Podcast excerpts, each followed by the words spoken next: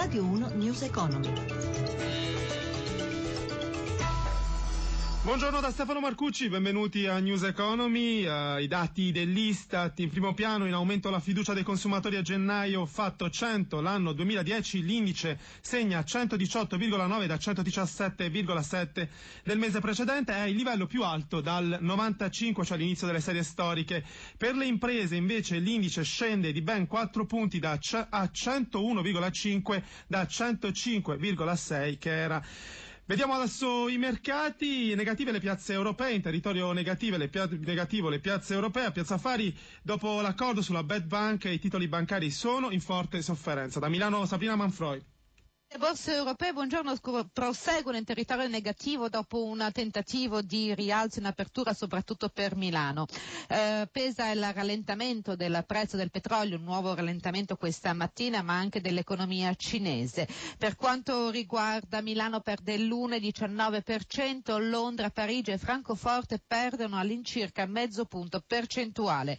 Per quanto riguarda i titoli di piazza affari, le banche hanno imboccato con decisione la strada del ribasso in attesa di maggiori dettagli sull'accordo raggiunto a Bruxelles. Tra i titoli BPR e Ubibanca perdono il 4%, Unicredit scivola del 2,8%. Giù anche i generali dopo l'addio dell'amministratore delegato Mario Greco e va male Saipem che perde il 2% mentre i diritti cedono il 10%. Sul fronte opposto sale Monte dei Paschi di Siena più 4%, bene anche Banca Carige e bene STM più 3,5% dopo i conti. Eh, lo spread è stabile a 106 punti base, poco fa alla Stadei Bot sono stati assegnati 6 miliardi e mezzo di titoli a 6 mesi con un tasso negativo del meno 0,08%. Infine la moneta unica che scambia sul dollaro a 1,0870. Linea allo studio. Grazie a Samina Manfroi. Allora parliamo ancora di banche, dell'accordo tra il governo italiano e l'Unione Europea sulla Bad Bank.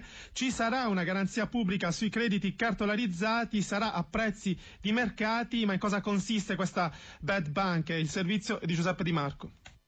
Sugli istituti bancari italiani pesano come un macigno sofferenze per oltre 200 miliardi. Si tratta di crediti deteriorati, difficilmente esigibili, dato che le famiglie e le imprese tenute a restituirli non sono sempre in condizione di farlo. I recenti crolli in borsa dei titoli bancari sono legati anche alla mole di queste sofferenze. Per ridare certezza al settore bancario ed evitare che le ripercussioni della sua crisi si riversino sull'economia, verranno create delle bad bank, cioè delle strutture strutture cui cedere i crediti deteriorati, liberando così gli istituti bancari. Queste strutture poi li cartolarizzeranno, cioè li impacchetteranno, mettendoli sul mercato sotto forma di obbligazioni. Lo Stato farà da garante, una garanzia che avverrà a condizioni di mercato, ha spiegato il commissario Vestager, in modo che non costituiscano aiuto di Stato.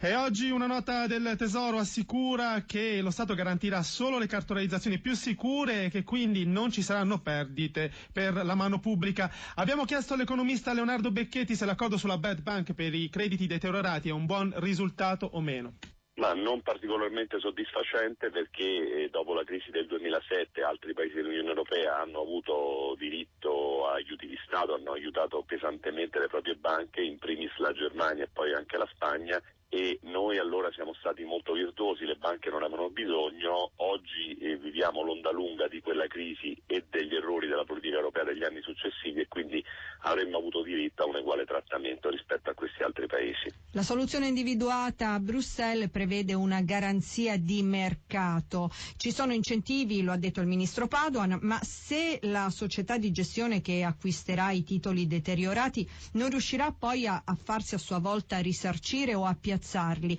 Come se ne esce? E la garanzia di mercato, tra l'altro, significa che il costo sarà alto. Sì, non ci sono particolari incentivi a far funzionare questo mercato, in questa garanzia appunto forse costa troppo e ci sarebbe, sarebbe, stato molto più utile avere un piccolo sconto rispetto al prezzo di mercato. Una garanzia che sembra avvicinarsi molto comunque ad un aiuto di Stato. Si parla dell'intervento di cassa depositi e prestiti e eh, non di un coinvolgimento diretto del, del perimetro del debito pubblico, questo da un altro punto di vista può essere positivo per il nostro Paese che ha un debito pubblico elevato. News Economy a quella di Roberto Pippan si ferma qui, grazie a Cristina Pini per la collaborazione, a Gabriele Caiazzo per in regia, a voi per averci seguito, da Stefano Marcucci, buon proseguimento. Radio 1 News Economy.